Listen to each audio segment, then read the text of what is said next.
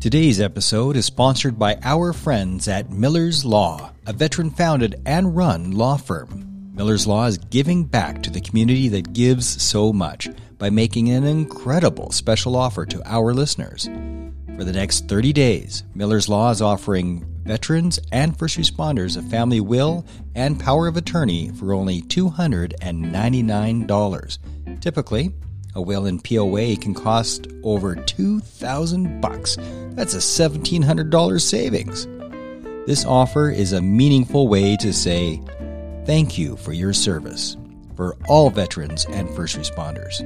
To take advantage of this amazing gift, don't wait. Go to millarslaw.com, M I L L A R S law.com, or email them at info at millarslaw.com.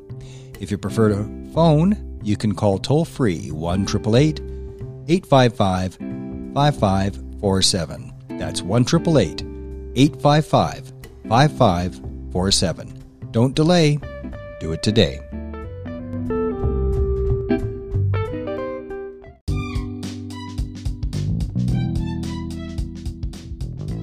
At Operation Tango Romeo, we are on a mission to save lives and relieve pain by making help for PTS injuries easily accessible, with a vision of a world where the path to recovery is clear. I am your OPSO, Mark Meinke, and this is Operation Tango Romeo, the Trauma Recovery Podcast. And we are streaming live on Facebook, LinkedIn, and other platforms. Today, I'm so pleased to have John Brassard. He's a member of parliament for Barrie Innisfil, and until this morning, was the shadow minister of Veterans Affairs and um, is a conservative MP. John, thanks for being here. Uh, my pleasure, Mark. Thanks for having me. Uh, just to start off, what are we doing for Remembrance Day this year? Is there going to be a ceremony on Parliament Hill? Uh, well, it doesn't necessarily take place on Parliament Hill. Uh, if there is any ceremony at all, it'll be at the National War Monument. I, I know I'm going to be local. Um, this past Sunday, I had two uh, services of remembrance, one in Cookstown, which is a little hamlet in the uh, town of Innisfil. Uh, they do one every year uh, at their newly renovated cenotaph, which was great, nice and level. I'm always worried about veterans when they're they're walking on uneven surfaces, so that was great. And then Sandy Cove, which is a uh, seniors retirement community with a large veteran presence, they had a annual Remembrance Day service uh, this past Sunday as well. So for me, I'm going to be in Barrie at the Legion. Uh, it'll be a smaller ceremony than we've typically seen in the past. Usually, the downtown in Barrie here is filled with uh, thousands of people, but uh, the uh, Legion has chosen to keep it small. And then there's another ceremony that typically goes on in Innisfil, uh, both at the town hall and at the Lefroy Belle Ewart Legion branch 547. I try to balance them off each year. one year I'll do Innisfil, the next I'll do Barrie this year. It's my Barrie year, so so we're uh, we're keeping it local. All things are local this Remembrance Day. So, what restrictions are the Legion? Um, uh, in in your area, what are the st- restrictions that they're going to implement to keep it small? Well, it's as I said, it's going to be a smaller gathering. Uh, obviously, physical distancing. I think they're doing the service indoors this year. Uh, the the, uh, the actual uh, cenotaph, the main cenotaph for the city of Barrie is downtown in Memorial Square. Um, I think my uh, Doug Shipley and I, who's the MP for Barrie Springwater Oro Medonte, we're going to go down to the main cenotaph. We're going to lay a wreath on Remembrance Day, and then we're both going to attend. Uh, I think Doug's attending the Barrie ceremony. We're going to do uh, you know the typical service of remembrance, uh, but I'm pretty sure it's going to be indoors this year with uh, you know, a laying of the wreath outdoors as well at the Barrie Legion. So typically, uh, typically, as I said, the main ceremony for Remembrance Day is taking place in downtown Barrie, but uh, that won't be happening this year. So, you know, the the obviously uh, protocols uh, that are called for by public health are in place, masking indoors, etc. Uh, the capacity limits, at least here in Ontario, have been lifted. So, I expect that there's going to be a bigger crowd than there was last year, and I'm thankful for that, uh, quite frankly. Legion isn't doing much here in, in our town, so uh, they didn't last year and they won't this year.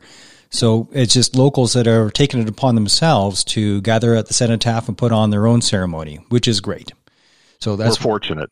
we're fortunate because our legions, both uh, Belle Ewart and Lefroy and the Barrie Legion 147, are really, really engaged uh, on Remembrance Day. I know that they've raised their flags uh, to full staff. Uh, they have had it raised for a while now, and uh, so I, I, really have a great relationship with both legions. They do tremendous work uh, here locally as well. It's a little disturbing that that was even had to be an ask to get the flags to go up before Remembrance Day, that there actually had to be a push and a calling for that. Was that frustrating for you?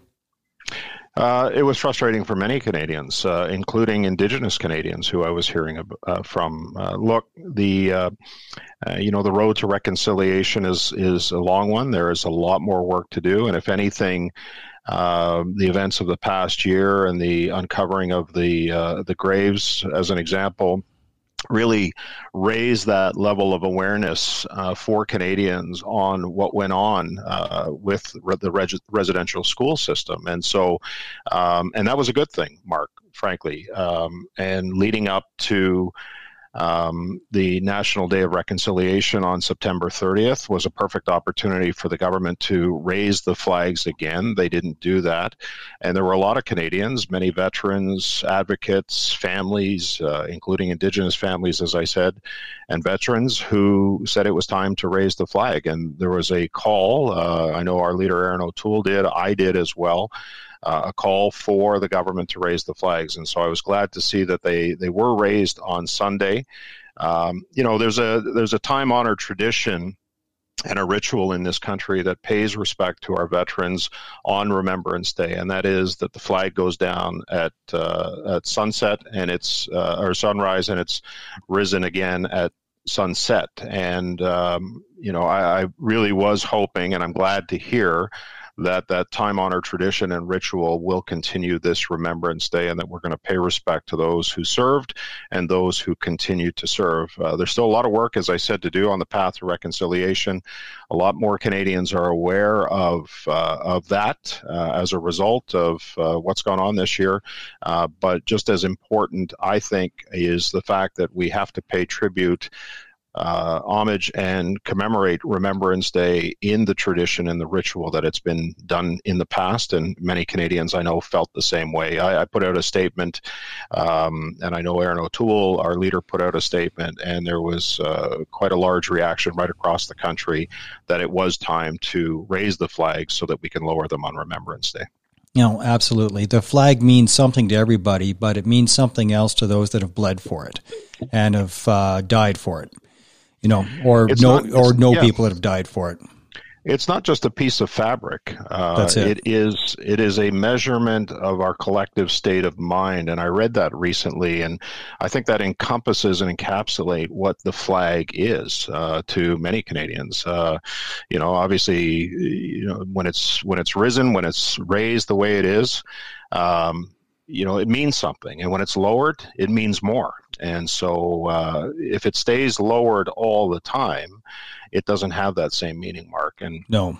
And uh, Canadians, Canadians certainly felt that way, and uh, so I, am glad. I'm glad to see that it is raised and that it will be lowered on Remembrance Day as it should be. So am I. Now, uh, until this morning, you were the shadow minister of Veterans Affairs, yep. and then now there's a shadow cabinet shuffle apparently. Um, mm-hmm what role or you you used to be a, a firefighter. So That's correct. Uh, did that help you, or how did that affect your role uh, with that portfolio? Well, I think it had a big impact. Um, you know, when I started meeting with veterans, uh, when I was first named as the Shadow Minister for Veterans Affairs, which first happened in 2016, under Rona Ambrose, I traveled across the country and I met with many veterans, their families, stakeholders, and advocates. And I would tell them that I never wore um, the the flag of our country on a military uniform, but I did wear the flag of our country on my municipal uniform as a firefighter. Uh, and firefighting being a quasi military organization, uh, I never served uh, you know, on a national level, but I did serve at a community level. Uh, and I have history of military service in our family. My my my grandfather uh, was uh, in the Second World War as a merchant mariner. Uh, my wife's uh, uncle was killed in his last Lancaster mission uh, over Poland. Uh, his name is in the book of, of remembrance. My my mother in law's brother. Um, you know, and the connection that we have here with Base Borden um, is really a strong and profound one. And the United Nations peacekeepers are a very active group here in central Ontario. So that connection with the base um, really has allowed me, uh, and not just a, in my time as a member of parliament, but also in my time as a city councillor, because the base is so important to central Ontario, not just as Canada's largest training base, uh, but the economic impact that that has on this area. And so, in my time as a city councillor, I spent a lot of time at the base, uh, working with uh, you know, not just the base commanders, but also the honorary colonel. Um, so that uh, that really uh, created that connection, not just my service as a firefighter, but also uh, that connection to base Borden, uh, and really has allowed me uh, that deep and profound respect that I have for not just uh, those who served our country, but those who continue to serve, and and importantly their families, because families are often uh, forgotten about. Uh, and just as a member of our armed forces serves, so too does their family. And you know, Mark, it was funny because when I was first appointed in this role, as I said in 2016, I travel across the country and I'd speak to families and service members, veterans, uh, advocates, and I, I would always say to them, as Canada's largest training base, this is how I'd start my meetings. How many of you been to Base Borden? You know, and of course, 99% of the hands would go up uh, because Base Borden has been here since uh, the Battle of Vimy Ridge. It was actually built uh, in in advance of the Battle of Vimy Ridge to train for that battle. And I would ask, how many of you have been to the Queen's Hotel in downtown Barrie? And 99% of the hands would go up. So it was a real good icebreaker. Uh, the Queen's is a local watering hole, and many who are served and stationed at Base and go to the Queen's uh, Friday and Saturday nights. So uh, it was a great way to break the ice. What's Veterans Affairs doing well right now? Where have they improved over the last five years?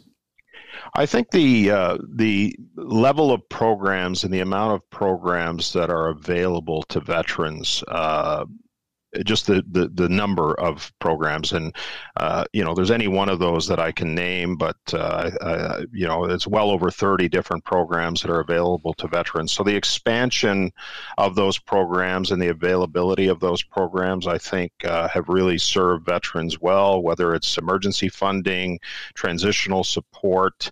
Uh, you know I'm not one of these critics uh, when I was serving as the critic as of this morning who would criticize veterans affairs for everything or critique them. Uh, if there were good programs there, um, then uh, you know I would compliment them on those programs. So we've seen an expansion of those types of programs that have served veterans well. There are challenges with them, though, Mark, and that is the knowledge that those programs exist.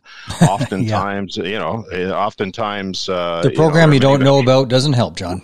Right, exactly. So, so you know, that's really what uh, what we tried to do in talking with veterans and advocates group advocate groups across the country is to make them aware of those programs. And I remember sitting in Calgary one time, um, you know, talking about the different programs that were, were exi- that existed within Veterans Affairs. And this was shortly after the 2015 election when we transitioned from a conservative to a liberal government. And you know, a hand went up in the back. I didn't even know those programs existed. That was one of the veterans uh, telling me that. So, you know, and they're changing it, every three minutes, and uh, they're either changing their name or they're changing the context, or and, and nobody knows what's what. Yeah, and that's and that's a real challenge, and that's one of the things that we've tried to uh, really accomplish over the last several years, um, is to make sure that veterans and their families are aware of the programs. And there are many, uh, uh, you know, there are many advocates out there who are doing great work, whether it's the Veterans Transition Network or the Canadian Legion with their service officers. Um, you know, oftentimes uh, I'll contact a Legion service officer or my office will in various parts of the country. They'll meet up with the veterans and they'll get them the benefits that they deserve. Uh, you know, it's a process, but at least uh, there are people that are helping our veterans across the country access those expanded services that are available to them, Mark. So, um, you know, that's one thing, and that's one of the approaches that I took as Shadow Minister for Veterans Affairs. Uh, you know, it, it, was was really a nonpartisan thing. At the end of the day, you know, NDP, Liberal, Conservative, we have to make sure uh, that uh, those services are available to our veterans, that they're aware of them, and, and, more importantly, that we work together to make sure that veterans are getting uh, what they're entitled to uh, as a result of their service to this country. What's the biggest shortcoming of VAC right now? I think the uh, backlog.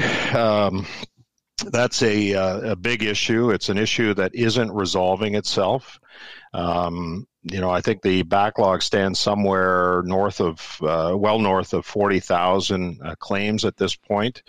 Um, we've got, uh, you know, veteran uh, uh, you know people that work for Veterans Affairs that are quite frankly overwhelmed uh, by the backlog, and there are veterans that are not receiving the benefits, and their families that are not receiving the benefits in a timely manner, and that is a uh, a serious issue and a serious deficiency that's going on right now. We've we did a study at the Veterans Affairs Committee, committee uh, in advance of the recent election. I was really glad that it was tabled. Um, that called on some possible solutions to resolve the backlog issue, um, and uh, uh, you know, uh, it'll be interesting. And I haven't seen any of the implementation of some of the recommendations to this point, uh, but there was a wide range of recommendations that I think Mark would make things easier for uh, the backlog to uh, to uh, be diminished what it is right now, and it continues to, to as I said, to continues to grow grow. Well, the, well, the, well, the, problem the the the uh, the problem is is that you can't you know uh, what the government seems to feel uh, is the solution is to continue to throw money at the problem uh, and putting more butts in the seats in terms of um, you know veterans affairs employees to resolve the backlog I think there is a simple solution to this, uh, and certainly when we uh, when we dealt with it at Veterans Affairs Committee, uh, you know, the simplest solution was one of the recommendations. What would you think uh, if you had to guess the number one challenge that, from the veterans' perspective, with with VAC? Because I know what it is. Uh, I I would say uh, you know, finding somebody to speak to, number one. Uh, secondly, the amount of information that's required uh, sometimes is cumbersome and burdensome for a veteran who is suffering for issues like PTSD, occupational stress injuries, for example. Uh, they keep getting asked to provide more and more information. There's another challenge that exists, right? There's multiple challenges, Mark, not just one. Uh, during COVID, it's become increasingly difficult for veterans to access physicians or psychologists um, when that information is required. And so, to me, um, just not being able to provide the right information, the the delays that that causes in the backlog, uh, is probably one of the biggest issues that I hear about now uh, from veterans and uh, and their advocates as well. Well, I'll share. I'd be interested in hearing. Yeah, I'd be I'll, I'll share with you, John. Uh, yeah. If you talk to any veterans group, um, I mean, being where I am in the veterans community, what I hear again and again is that Veterans Affairs works as an insurance company instead of a service mm. provider. They work as the barrier to service as opposed to the, uh, being the provider of service. And right. this is something we see again and again, and it's true. And there is a feeling out there, whether there's any truth to it or not, that VAC can actually at times be predatory. And I've seen it. Mm uh, just in a conversation yesterday. Yeah, my knees uh, were, and it's usually knees, uh, especially if you're combat arms. you know, yeah, there's a lot of bad knees out there. Um, but the claims will be denied, denied, denied, then approved. Mm-hmm. But right. you got to go through the first couple of denials, and eventually it's approved. And that's acting like an insurance company, not a service provider. And um, and that well, and I've heard that's I've, not okay. I've heard that. Yeah, no, I've heard that, Mark, and uh, you know the three Ds, right? Uh, deny, defer, and then die. Uh, that's, that's right. what we hear. We hear a lot of, um, and I've heard it at committee several times as well. And so it speaks to the issue of what I said, right? Where you know the the paperwork becomes so cumbersome. Uh, and you're not necessarily speaking to one person. You may get bounced around to different people similar to an insurance company. And it's often an analogy that I've heard from veterans that I feel like I'm dealing with my car insurance rather than a service provider uh, that VAC uh, should be. And so, uh, you know, again, uh, there are solutions to that. Um, you know, those solutions were recommended as part of our committee work. And in fact, in our platform, our policy platform in the election, uh, we spoke uh, in the platform itself about injuries that are attributed to service or presumed to be attributed to to service and how easy it should be for that claim to be processed in a timely manner when veterans and their families need it most. I know I've had lots of conversations with Gary Walbourne, who was the former DND ombudsman, and we talk a lot about attribution of service. In fact, a lot of Gary's ideas is what we implemented in our policy platform in the last election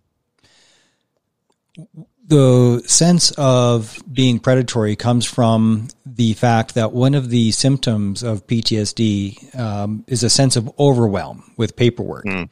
And there's perfectly healthy, healthy people that are academics that look at the hmm. paperwork and look at the system and they're overwhelmed and they're perfectly healthy and they're academics.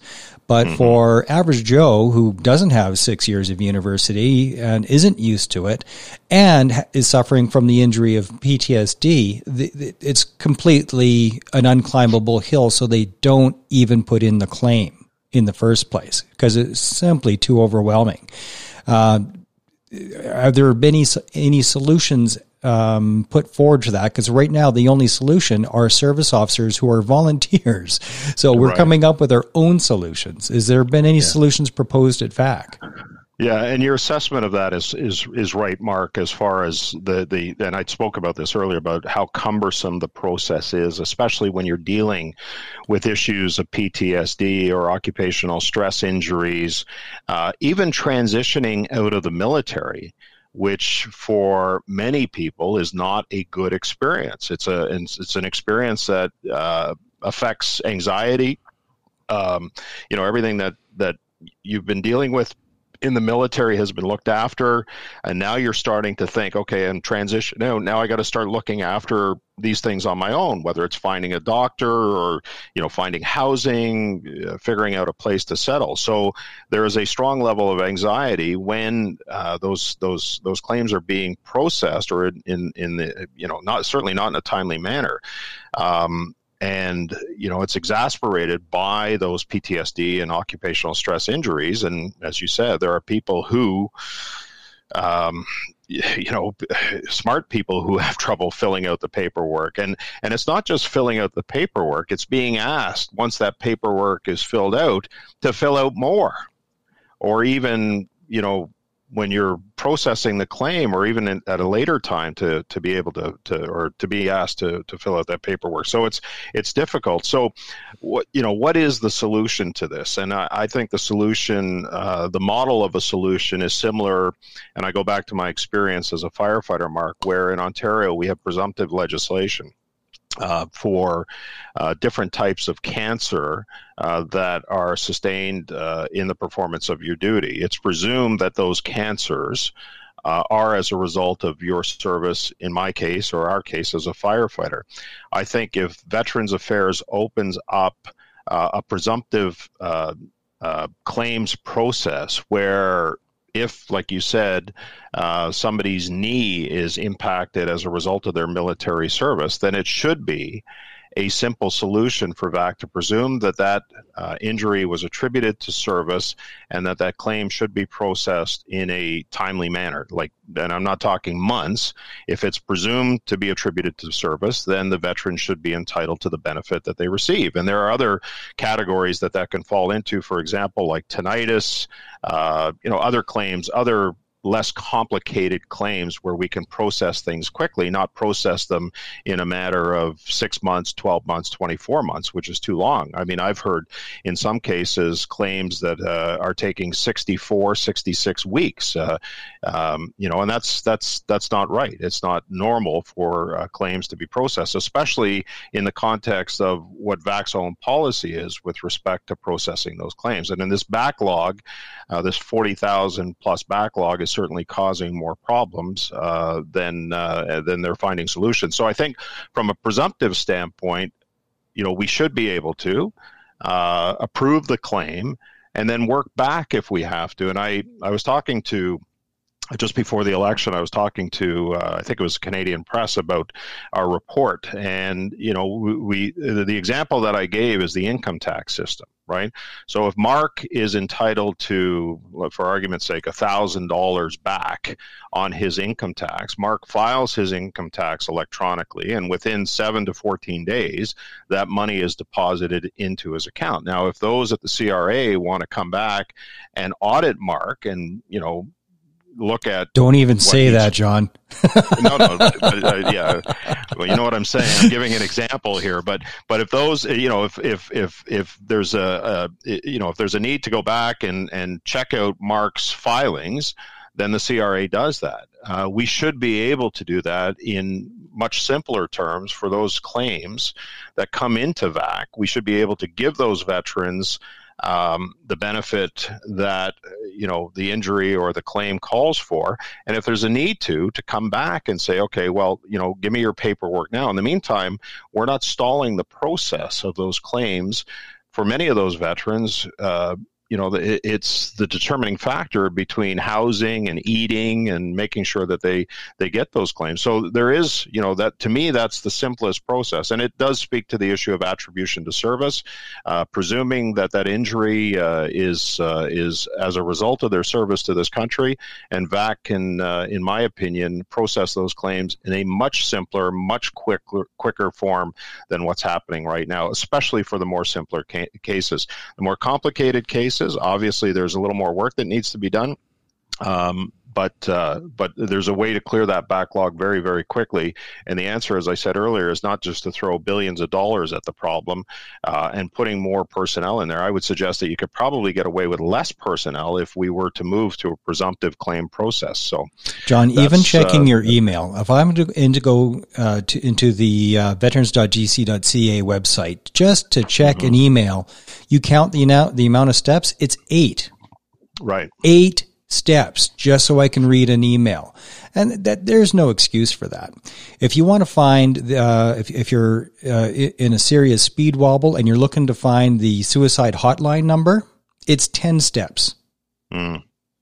By the time, like, you're not going to find that number. It, it, yeah. it, it's buried. And this is because uh, when bureaucrats are in charge, this is what happens.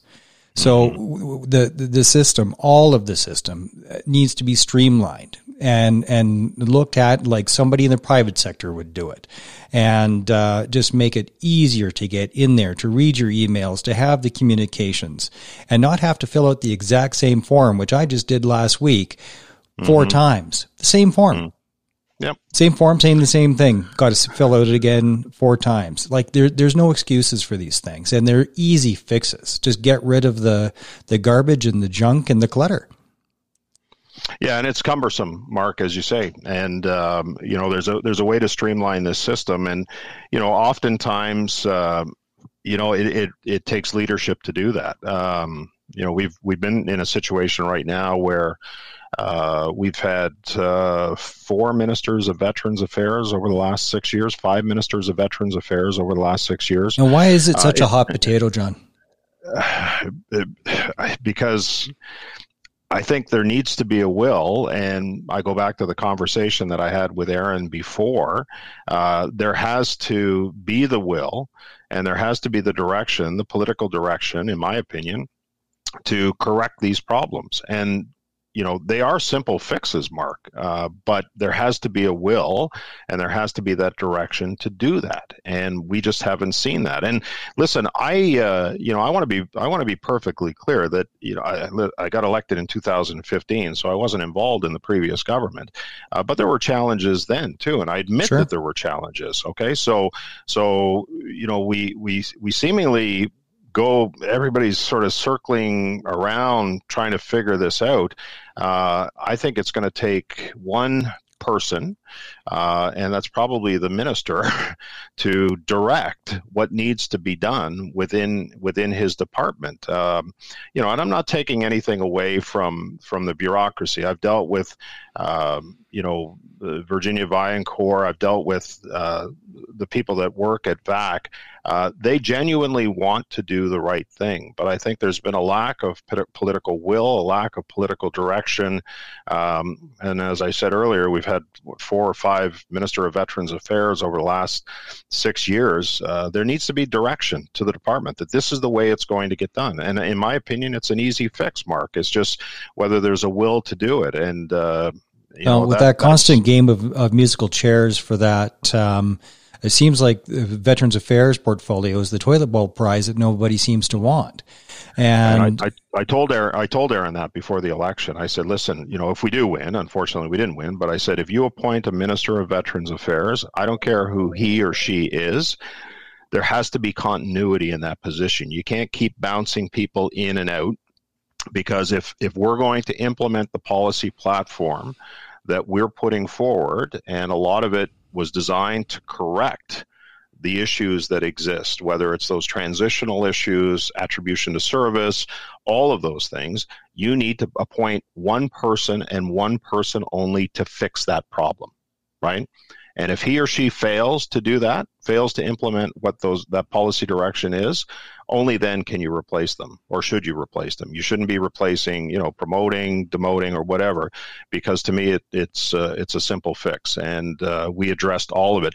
We, uh, I from my standpoint, I don't think any more money needs to be thrown in, at the problem in terms of you know bloating the bureaucracy. I think we need to find efficiencies in the bureaucracy, and there are ways to do that. Many of which have been addressed already, either through committee work or through the policy platform in which we which we developed uh, going into the the last election. Is the role of veteran ombudsman there to try to provide more continuity for the uh, Veterans Affairs Minister position? I, I, think it plays an important role, not just not just on the continuity and advice to the Veterans Affairs Minister, but also as an advocate for veterans. I am I can't begin to tell you how impressed I am uh, with uh, Nishika Jardine.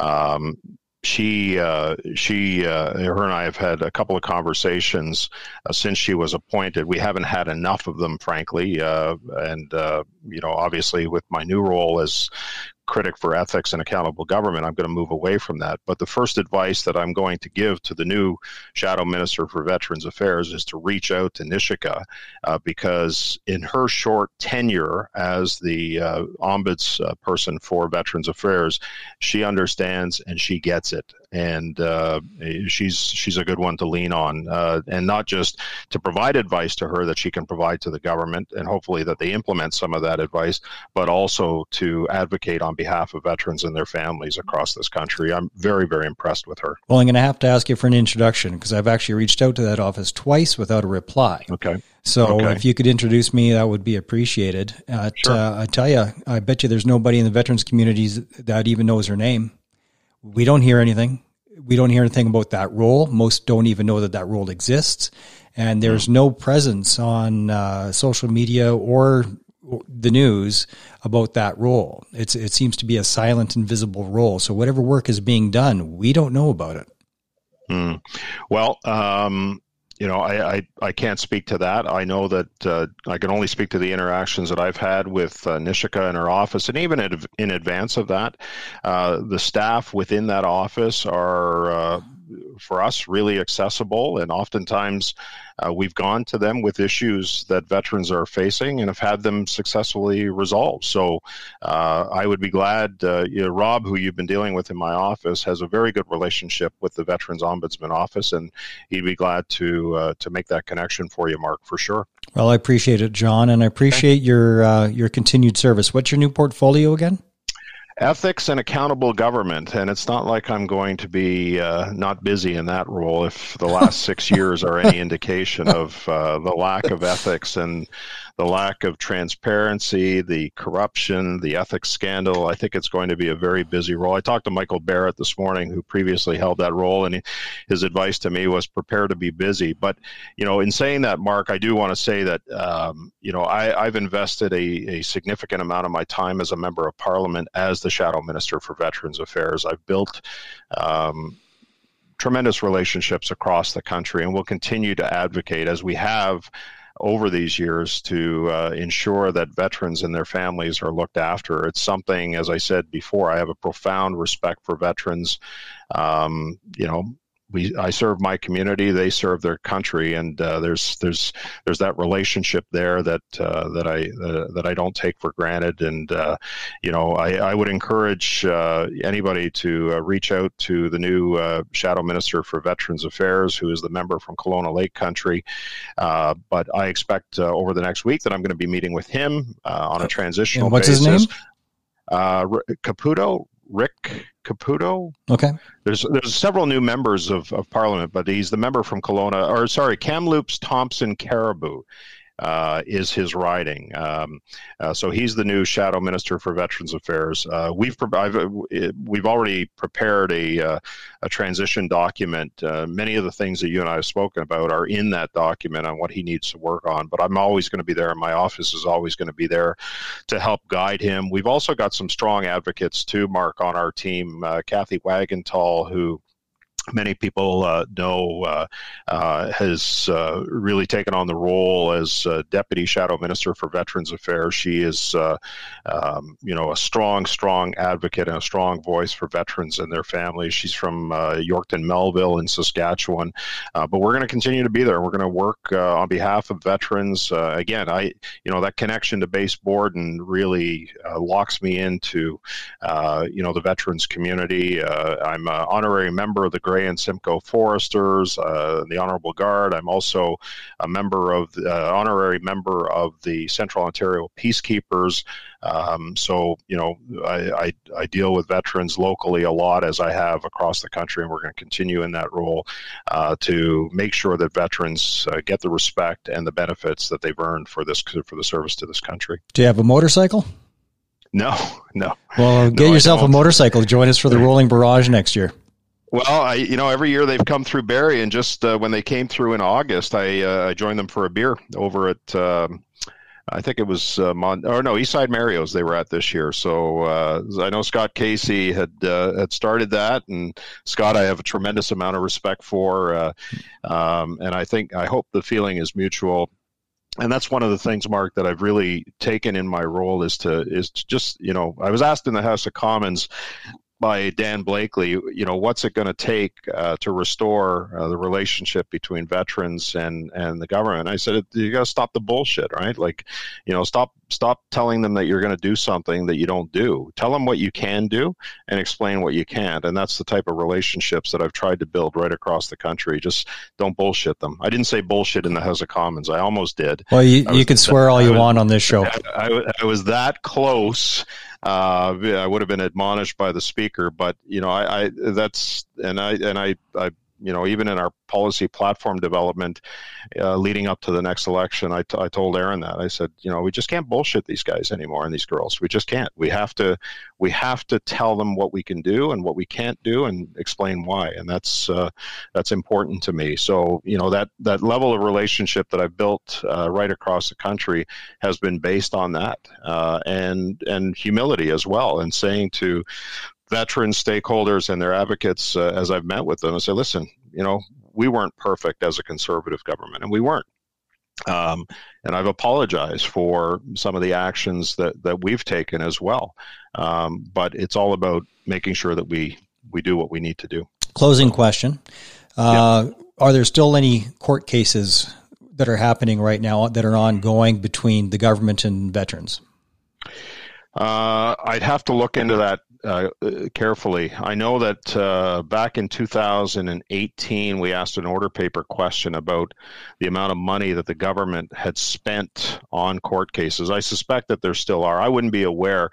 of any individual court cases. Some of the larger ones, the class actions, obviously I would be, but any anything to do with VRAB or any of the tribunals that uh, I wouldn't I wouldn't necessarily be aware of that. But I know in 2018 uh, after the promise in 2015 when the prime minister stood in Belleville and said that no veteran should have to fight their government in court for the benefits that they deserve, that the government had spent $40 million in legal fees fighting veterans in court. So that was 2018. So I, uh, I don't keep track of individual court cases. Some of the larger ones I would. Um, uh, I know, you know, I, I, was aware, for example, of Sean Bruyea's case. Um, against uh, Minister O'Regan. That was a highly publicized case, but not all of them are publicized. Uh, but I'm sure that there are still cases that are out there.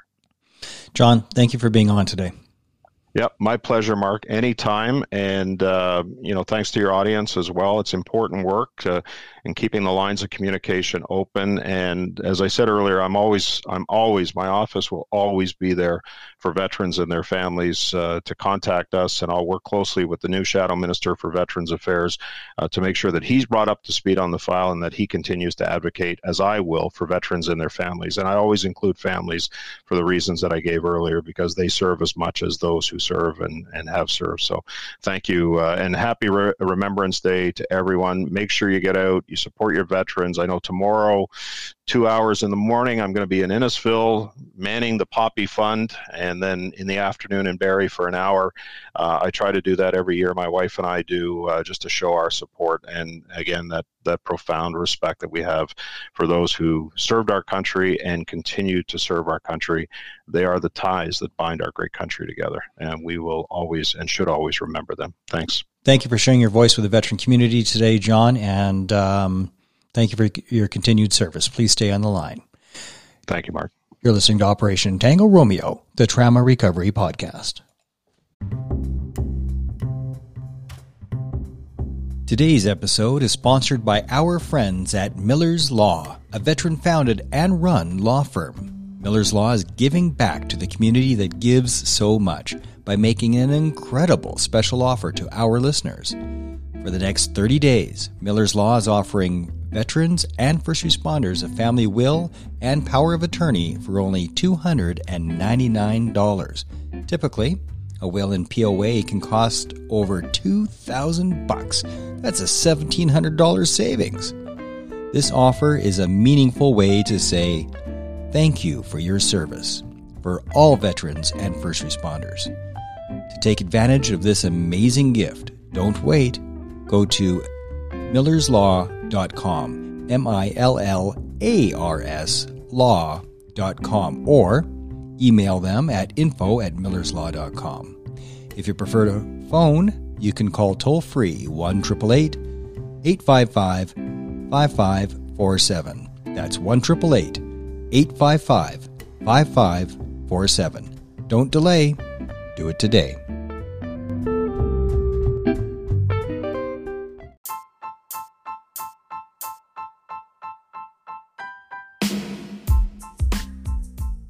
Operation Tango Romeo, we are on a mission to save lives and relieve pain by making help for PTS injuries easily accessible, with a vision of a world where the path to recovery is clear.